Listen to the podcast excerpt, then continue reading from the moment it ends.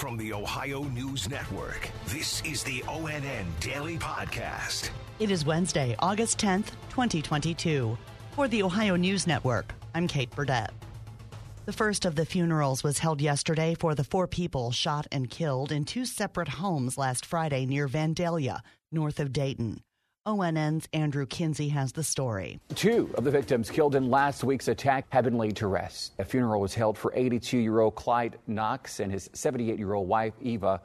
The couple were killed along with two others. Hundreds showed up to give their support to the family. Just to believe like something like this would happen is just, it's a tragedy, and I know God will be with the family, and He always takes care of those in need. Services for the two other victims, Sarah and Kayla Anderson, are scheduled for Friday.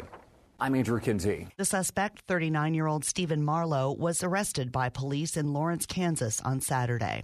In Delaware County, north of Columbus, flyers promoting the Ku Klux Klan were left in the driveways of a neighborhood in Lewis Center. ONN's Richard Solomon reports. This man wanted to stay anonymous to keep his family safe. I was angry at first. There's sick people out there, man.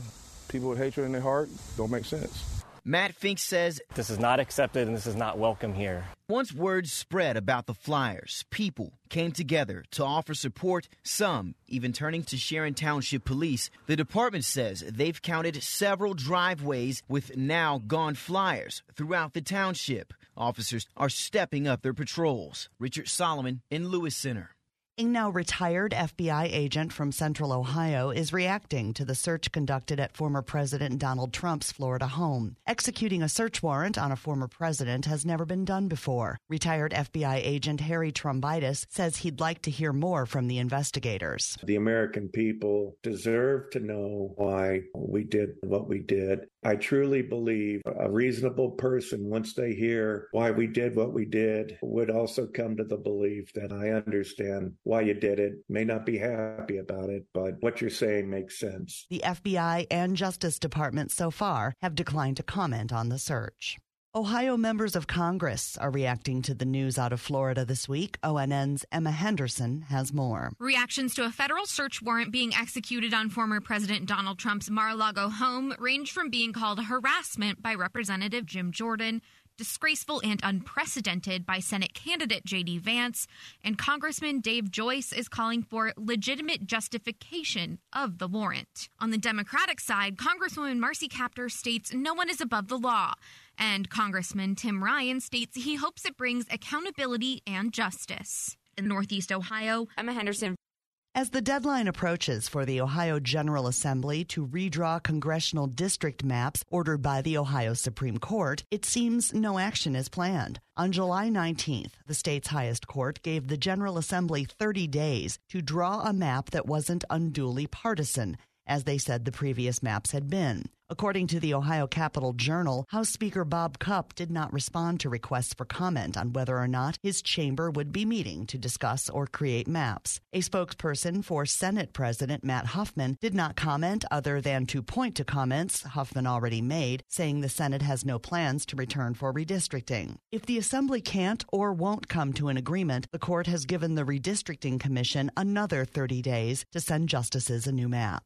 A new national study from Nationwide Children's Hospital in Columbus shows nearly 80% of parents with a school aged child believe they will have challenges going back to school this year, ranging from bullying to safety and ongoing challenges of the pandemic. ONN's Tracy Townsend explains. Pediatric psychologist Dr. Ariana Hoet says make chats a daily habit. Here's an example just how are you feeling about going back to school? You may not know that your child has a worry or concern unless you start talking. And even for the child that is doing great and thriving, it's just really good to, to build a habit and build that relationship with them. I'm Tracy Townsend. If your allergies have been worse this season, researchers say climate change could be to blame. A new study published in the journal Nature reports hazards like flooding, heat waves, and droughts brought on by climate change are making asthma and allergies about 75% worse.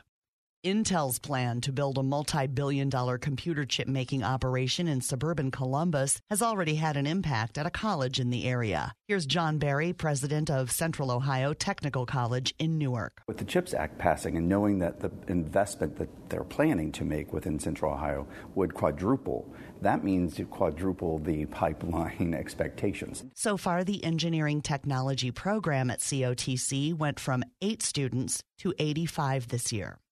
Falling gas prices gave Americans a slight break from the pain of high inflation last month, though the surge in overall prices slowed only modestly from the four decade high it reached in June. ONN's Dave James has more. Consumer prices jumped 8.5% in July compared with a year earlier, down from a 9.1% year over year jump in June. On a monthly basis, prices were unchanged from June to July, the best showing in more than two years in that category. Still, prices are spiking across a wide range of goods and services, leaving most Americans worse off. Average paychecks are rising faster than they have in decades, but not fast enough to keep up with accelerating costs. Dave James, ONN News. The Federal Trade Commission is fining a Utah apparel company more than $200,000 for falsely claiming its imported clothing is made in the United States. ONN's Amy Steigerwald has the story. The complaint alleges Lions Not Sheep products added phony made in the USA labels to goods made and imported from China and other countries. The order calls on the company to stop making the claims unless it can prove otherwise. In a statement to USA Today, the company said it disagrees with the ruling, yet has no choice but to accept it and move on. Amy Steigerwald in Toledo.